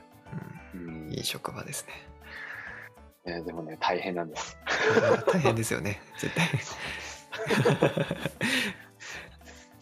ね、いろいろやっぱね、やっぱそんだけこう、ちょっとこう世間とやっぱちょっと違ったことをやっていたりとかするってこと。は、やっぱそれだけね、世間の方から、あのね、期待もいただいたりとかすることもあったりとかするのと、やっぱこうね、あの、代表のその熱い強い思いもあったりとかするので、やっぱそこにこう、あのみんなの力をこう集結させてやっていくってなると、やっぱどうしてもやっぱね、あの、今までやったことないことをやることも多かったりもするので、あの、いもう全然予想だにしてなかったトラブルとかもいくらでも出てきますし、そうなんですねあ絶対大変ですよね そうですね。まあ、でそれもね、なんか楽しみながら、こうね、あのね、やっていけたらいいなとは思いますけどね。うん山と道でなんか、まあ、僕はいもいろいろ使わせていただいてるんですけど、はい。なんかおすすめのうん。ものまあ何個かはい。そうですね。全部と言いたいんですけど。まあそうですね。全部。そうですね。た特だ、に気に入ってるのははい純喜さんが。あんまフォーカスされてないはいところでい。くと、えっ、と、多分なんですけど、えっ、と、まあ、UL パッドとかミニマリストパッドとかはいですかね。うん。なんか、あの、僕結構昔は Z ライトのあの、蛇腹式の、はい。あの、サーマーレストのやつですね、とかを使ったりとか、あの、したりしてたんですけど、なんかね、こう他のところのメーカー、これ本当、一ハイカーとしての意見ですけど、他の、えっと、ところの、の、えっと、マットとかよりも、あの、なんていうんですかね、こう、すごく、うーん、ね、心地がいいっていうと、まあ、慣れてる部分もあるのかな。そうですね。あの、あんまこう底冷えしてないイメージがありますね。あそうなんですねううんんそれ大事ですねそう、なんか、あの、ロール式のものにもマットになってるんで、はいあの、なんですかね、こう、あまり隙間がないというか、あのはい蛇腹だったりとかすると、どうしても薄い部分が出てきたりとかするじゃないですか。なので、あの、そういう部分が少なかったりとかするので、あの、割とこう、あの、安定してなんか寝れるなっていうのがありますね。僕はよくね、あの、組み合わせで寝てるのが、あの、UL パッド 15S プラスって言って、100センチのモデルで、はい。えっ、と、一番その、あの、大和道で、あの、厚い、あの、分厚いモデルなんですけど、はいそれが、それと、あとはその、えっ、と、ミニマリストパッドをはい。併用して使ってるんですよ。うん。あの、上半身の部分は、えーその UL パッド 15S プラスを使って、で、えっ、と、下半身の部分は、えっ、と、分離させてるミニマリストパッドで寝てるって感じなんですけど、うんこう分けると、その UL パッド 15S プラスのやつは、あの、ああいう、まあ、バックパックで、あの、はい。こう、軽量のバックパックって結構フレームがないじゃないですか。はい。あれのバックパックの中にロール状にこう入れて、はいこれをこうフレーム化させるうんっていう使い方してるんですけど、100センチがすごくちょうど、あの、うんいい感じに収まってくれるんですよ。なんで、あとはその歩いてる最中とか、どっか休憩したりとか、あと僕結構山中で疲れたりとかするとトレイルで寝たりとかするんですよ。これロングトレイルの癖なんですよ。そうですね。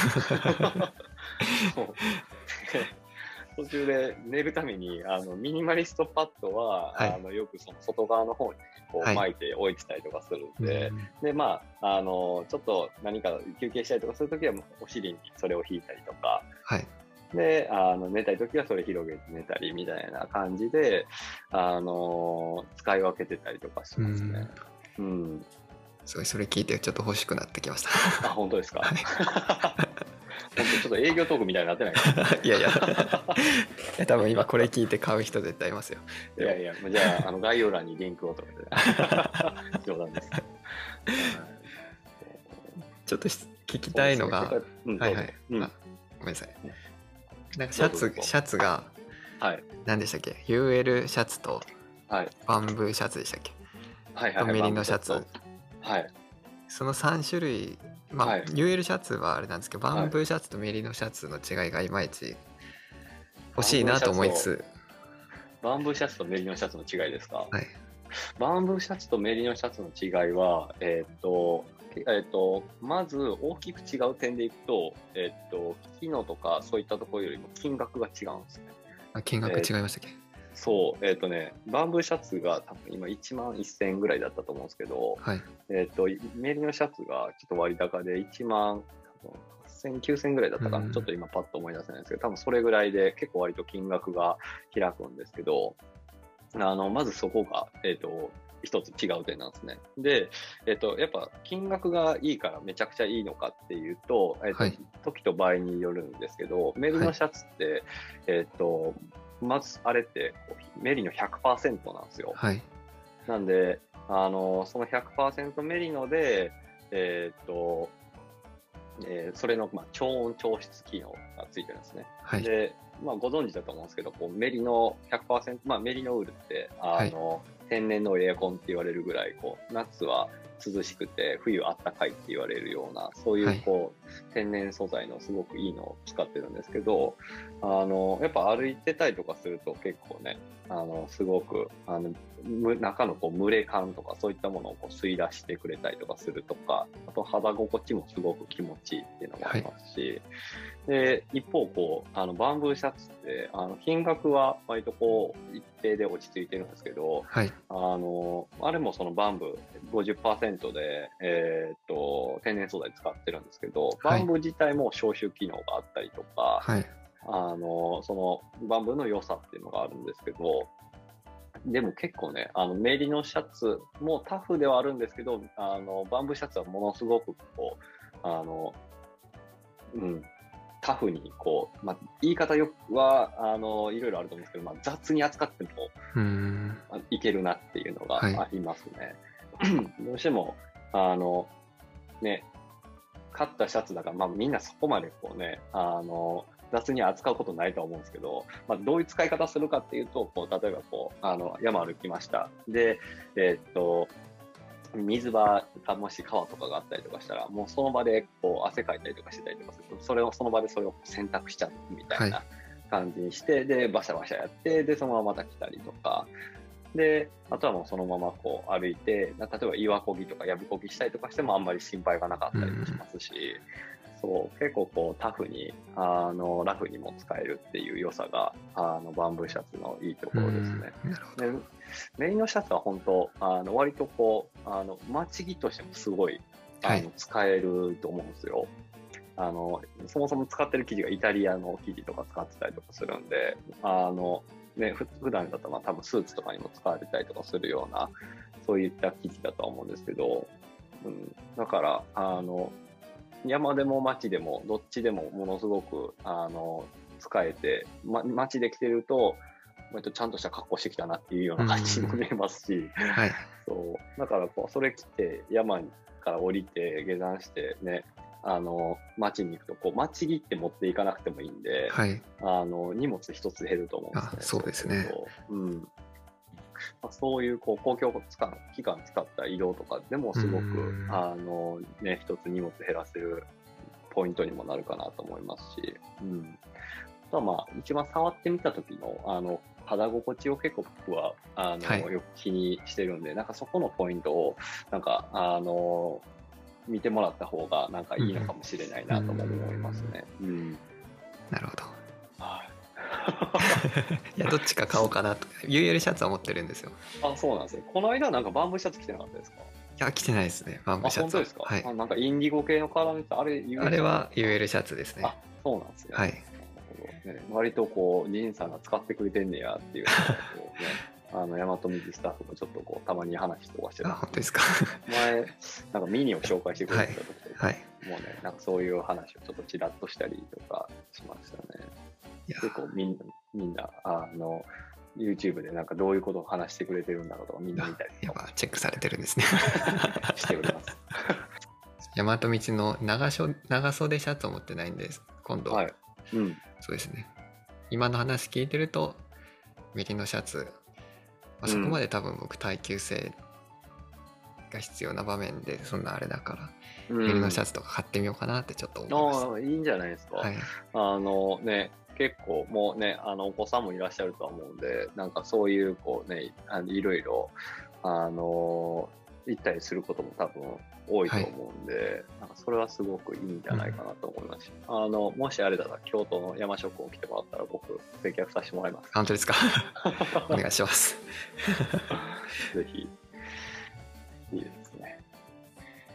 まあ、純喜さんは UL を特にあの広めたいって思いで多分 YouTube とかも今されてると思うんですけどはい。その UL で気をつけてることというかなんかここがおポイントとかそういうのあれば教えていただければ、そうですね。結構、えっ、と、ウルトラライトハイキングでそのベースウェイトがこう4.5っていう、その水と食料と燃料を抜いたベースウェイトがまあ4.5キロまで、バックパックとか寝袋とかテントとか、なんかそういったものとか、えっ、と、まあ、移動ししても、えっ、ー重量が変わらないものはいの、えっとところが、まあ、4.5キロにある程度こう抑えるっていうところをこう、うんあの考えて、えーやってたりとかするんですけど、あのまあ、その時ってやっぱこう道具をあのの見方があの一つ二役みたいなそういった、えっとこう選び方はいをしてますね。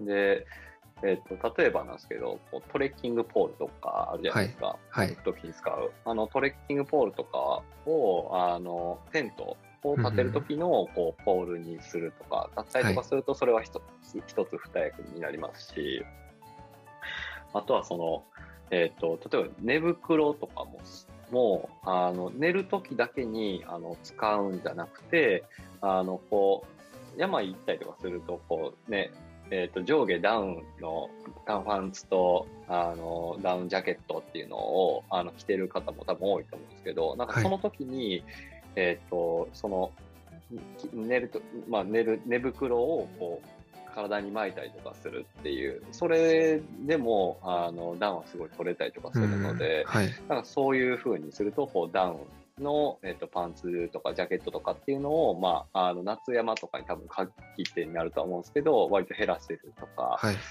なんかそういう、こう、あのこの時は使わないものみたいなところに、あの、あえてそれをこう使えるような、こう、工うん夫、考え方の工夫みたいなのを、なんかするっていう感じで、こう、一つ二役なものを、あの、まあ、選ぶというか、そういう考える癖をすごいつけてますね。うんあなるほどなんか、今かけてるメガネも、あはいの、これこれよくあの僕、あの、動画入ってないと思われるんですけど、動画入ってるんですよ、ちゃんと。はいで、えっと、ちゃんとしたこう普通のメガネとしても使えるんですけど、これ、あの、長光レンズで、あの光浴びると、こう、えっと、サングラスになるんですね。あそうなんですねそうなんですよ。うんなんで、あの、こう、サングラスにも使うことができるし、普通のメガネとしても使うことができる。これもはいまさしくこれ、一つ二役なんそうですね。ね確かに意外とあれつけたり外したりとかもね、めんどくさいですよね。手間ですしはい、うん、なんで結構そういうようなあの考えを持ってあの、まあ、軽量化のところに、うんあの投資込んでたりとかしますね。あとはあのできる限りあのその同じ効果のあるもはい。のの中で一番軽いものを選んだりとかはします。はい。うん。例えばこうヘッドランプとかに関しても、ある程度自分はもうこれぐらいのルーメンであのいけるっていうところの判断があったりとかすると、そのまあルーメンの中でまあできる限り軽いものを選んだりすることもありますし、ただまあね、軽量っていうところだけにとらわれすぎると、あのリスクがつきまとうんで、はいあの、あんまりこう、経験値が低い、えーっと、参考であったりとか、はい。経験値が低い、えーっと、その道具の部分であったりとかする,、うん。すると、えーっと、軽量さよりも、えーっと、安全面はいの方を取ったりとかしますね。うん。あの、山域によったりとか、そのね、あの天候の部分とかで、あの、自分がちょっとこう読みにくいとか、はいあの初めて行く参考、そういった場所であったりとかしたりとかすると、割とちょっとこう、あのもう少しこう安全面の方を考えた、はいそういった道具の選び方をしたりとかするっていうのもあったりとか、感じですね。あとまあ削りすぎると、ちょっとこう、まあ、余白というか、例えばこのコップとかあるじゃないですか。はい。今手に持ってるあのジンカップっていうのがあるんですけど、はい。あの、 Fold-A-Cup っていう、こう、めっちゃ軽い、あの、えっ、と、人生には多分見えると思うんですけど、こういうプラスチックの、こういうのがある。あはいはい。畳めるやつ。折りたためる、はい。そういうフォールド A カップっていうのがあるんですけど、これで多分ね、あの、80グラム差ぐらいあるんですよ。あ結構あるんですね結構あるんですよ。はい。こっちちょうど100グラムぐらい。あのうん、日の方のジンカップが100グラムぐらいで、はい。こっちは多分20から25グラムぐらいだと思うんですけど、そう、そんだけやっぱ差が80グラム出てくるんですけど、うん。まあ80、でも80グラムが出たとしても、まあなんか山でちょっとこう贅沢な気持ちにもなりたいとか、なんかそういうことを思ったりとかするところでちょっと余白残すんで、こういうの持ってきたりとかしますね。なるほど。いいですね。そんな感じの、うん。ことをしたりとか、うん、まあその都度都度あの参考によって、うん。あのいろいろこう道具はい。をなんかちょっとこう変えたりとかもしたりしてますね。うん、確かに UL、まあ、僕は別にそこまで UL を追求はしてないですけど、やっぱり経験値積んでくるとうん、なんていうかこの山この山でこんぐらいの日程ならこれはいらないなとか、これがいるなとか、うん毎回道具変えたりするのもすごい楽しかったりうん、するし、その中でどんだけ軽くできるかっていうのが結構最近よく考えたりはするんで。うん、そうっすよね。やっぱはい。山ずっと続けていくとね、そういうこう軽量な部分にやっぱこうね軽量化な部分結構あぶち当たりますよね。はい。うんね、やっぱカメラとか持ってたりとかすると他軽くしないとね。そうなんですよ。だから最近本当にカメラがなければなって思いながらめっちゃ歩いてます。なるほどっすね。カメラがなければそうですね。ははい。いはい。はい。あの、山と警告者のなんか、はい。なんか出てはりましたよね。あはいはい。取材か出てなんかで。ましたね。はい。あ、だってあれ、カメラに2台持ちしてませんでした？そうですねカメラ2台プラスしかもあの DJI ポケットっていうみちっちゃいカメラも持って行ったりしてたんでいやーもう、カメラ2台持ちとかすごいっすもん。い いや僕も早くもうカメラ持たずに歩ける日を待ち望んでる いやいや、それしたら視聴者の人たちが悲しむんで。そうですね、まあ、待ってくれてる人もいるし、うん、まあ、撮影自体はやっぱ好きだからそうですよね。うん、僕もそれはすごいわかりますね。そうですね本当カメラがなければもっと多分いろ長い距離いろんな計画すごい立てれるんですよね。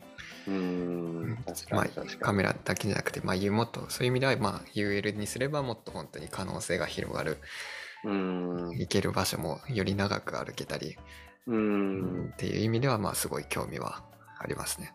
そうですよね。結構そうですね。やっぱね、三脚網とかなってきたりとかすると、やっはいぱ本当ね、やっぱもう、なんかできる、でもできることやっぱ増やしすぎると、本当やっぱキャパオーバーになるじゃないですか。はいその気持ちの部分でも、そはいの体力的な部分でも。はいそれはでも本当やってると、あのーね、まあ、ある程度いいところの落としどころがね、見つかる、はい見つかるといいですけど、その見つかるまでやっぱ大変ですよね、すごい。そうですよね。うん。ね、最近本当やっぱ GoPro よりももう iPhone だけでいいんじゃないかって思う時も本当ですよね。iPhone で十分綺麗ですもんね、最近。そうね、本当最近あの、結局夜間っていう動画を出したんですよ。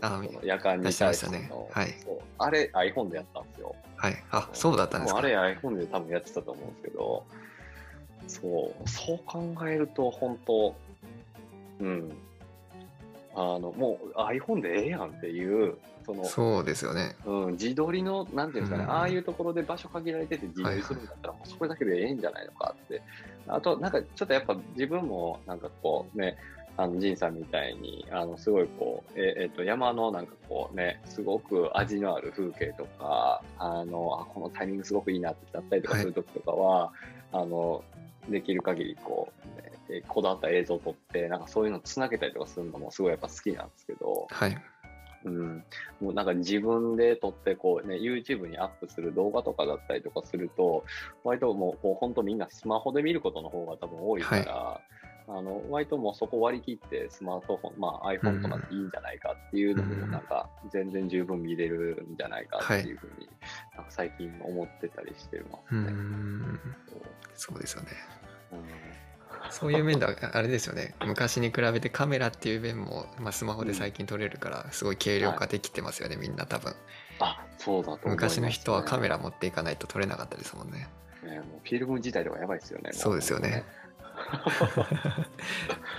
あの時もシャッターの1枚の重みとかも全然違いますしね。そうですね、確かに。それはそれで良さそうですけどね。ねえ、本当に。削れる、削るね。やっぱ僕もやっぱカメラすごい趣味だから、はい。あの本当他はね、できる限りこう削れるように考えたりとかは、なんかすごい工夫がわかりますね、そういうのは。うん。ちなみに今度、夏にそはいの1泊2日で行くときは、ザックは何で行く予定なんですか、そうですね。えーっと、まあ、テント泊になるとは思うので、まあなんかまあ面白さ、軽量化の面白さの部分をアはい。ピールするんだったら、えーっと多分ミニとかうん。ミニ2で行くことも多分考えれますし、うん。うん、とか、あとはまあ、あの他まあ3とか1とかあったりとか、最近は、あの、ちょっとこう新しい、あの、はい。パランテっていうこう、白いのですよね。白いやつですね、後ろ映ってたんですけど、はい。そうあのパランテっていうそういうバックパックをちょっと導入したりとかしたんで、そういうのを使ったりとかもうんなんかちょいちょいありますね。まあ多分ミニかミニ2でいくかなとは思ってますね。うん。僕も今、一応ミニ持ってて、そのはい。ミニでまだテントワークししたことないんですけど、あ、そうですね。純喜さんとせっかく行くから、うんちょっと初めて、まあ、ミニでどんぐらい 減らしていけるかみたいなのをちょっとやってみようかなとは思ってていいっすね、いいっすね。ミニでも結構いいけますかね？全えっと、そうっすね。例えばテント何で行きます？テントは多分えーっとあの 何でしたっけ？白いやつはい。グレーのあのはいはいはい。白いやつ、グレーの。あ、えールナーソロです。ルナーソロで。あルナーソロでいくんですね。なるほど。かなとは思ってるんですけど全然いけるんじゃないですか。ルナーソロってあれですよね。ワンポールですよね。ワンポールで、まあ、ストック、まあ、それそれこそさっき言ってたストック併用し,、して、していくってやつですよね。はい。あれあれば、全然いけるんじゃないですか。で、えっ、と、パッドとかも、基本あれですか、寝るときパッドって、あの、えっ、と、インフレータブルじゃなくて、えっ、と、クローズドセルですよね。あの、空気入れるやつじゃなくて。あそうですね。うん。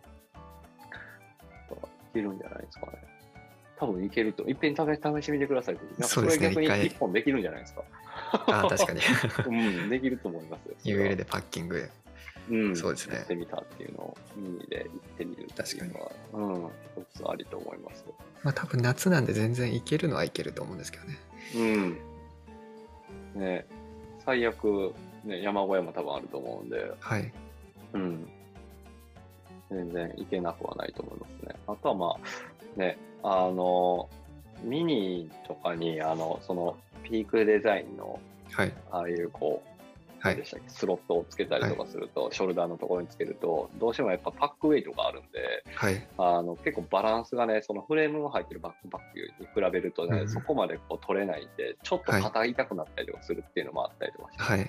うんんなんで、えっ、と、いとしてはそのカメラの数は多分抑えた方がいいかもしれない。そうですね。そこなんですよね。まあでもそれちょっと一回悩む動画は多分すごくいいと思います。確かに。まあ、カメラ1台にししていこうかなって感じですかね。もしかしたら。うん、うん、いいですね。それなんか、あの、行く前に一回、あの、こっちで一回相談動画上げさせてもらうのも面白いかもしれない。ああ、いいですね。うん確かにそう相談しながらやったら結構軽くできそうですですしね。うんうんいけると思います。すごく、あ、面白そうですね、それは。はい。はい。うん。いや、ちょっとエボシに向けて少しこう軽量化もはい考えながら、なんかはい一緒に取り組めたらいいですね。そうですね。うん。すごいいいきっかけになりそうですね。ね今後の。僕もなんか、まだ多分いろいろこう学ばせてもらうことが多いと思うんですけ今後。やりたい参考だとか、なんかまあ別に参考だけじゃなくて目標でも何でもいいんですけど、はい。なんかあれば。そうですね。なんか、あのーそうですね。なんかその、結構そのや山やってる人って、すごいこう、い、つか行ってみたいっていう、そういう、こう、なんか気持ちとか、はい。えっと、なんか結構こう、ふふつふつと握っている、こう、熱い、こうね、なんか旅の、あの、気持ちが多分あったりとかすると思うんですけど、なかなかこう、あの、日本社会で働いてたりとかすると、簡単に行けないじゃないですか。はい。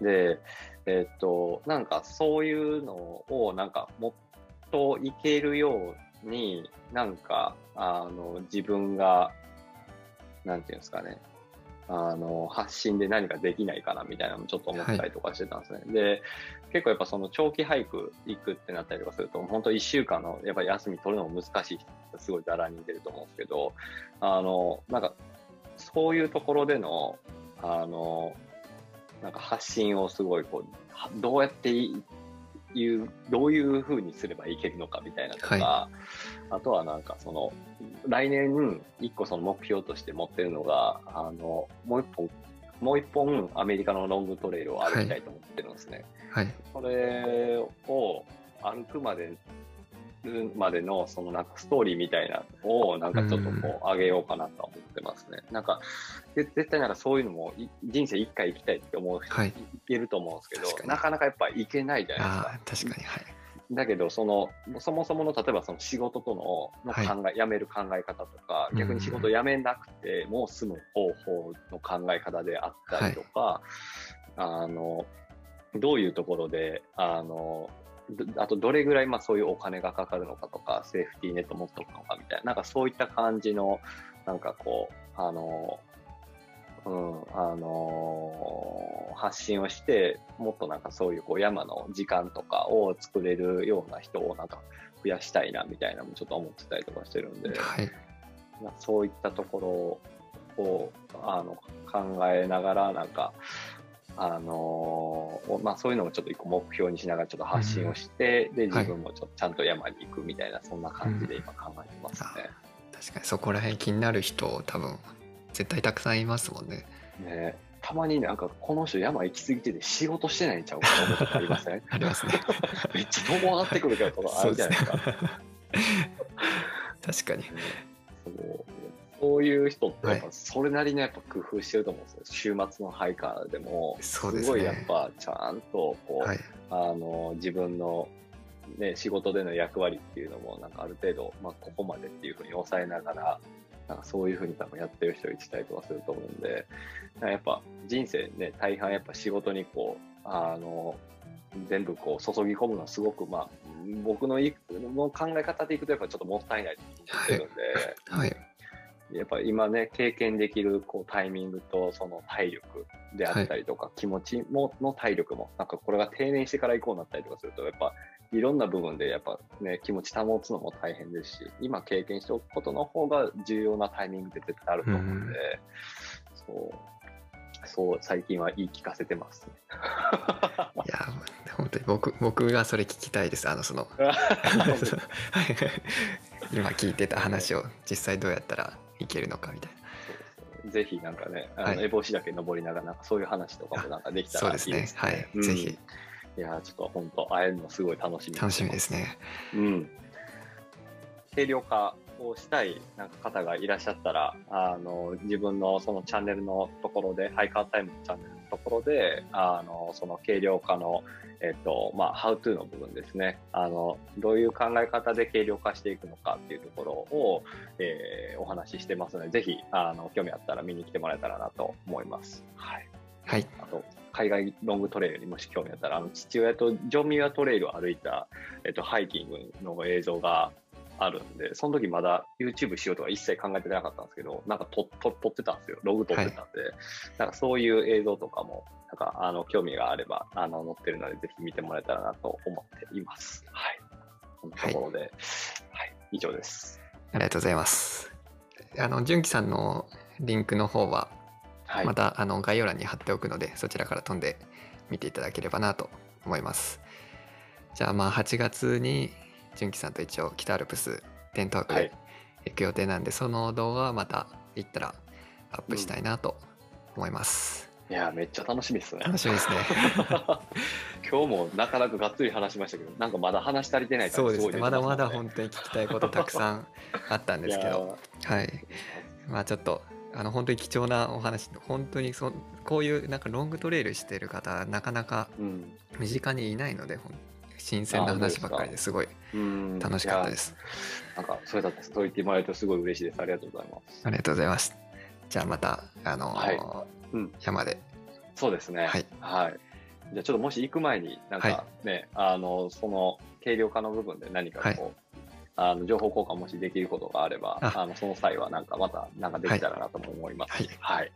じゃあ、ありがとうございました。ありがとうございました。はい。じゃあ今回は第3回のゲストはえっと純喜さんでした。えー、どうやって締めようかな。久々すぎてどうやって締めようか。はいじゃあまあ皆さんあの山行かれる方お気をつけて行ってきてください。はいじゃあ今回はご清聴ありがとうございました。ありがとうございました。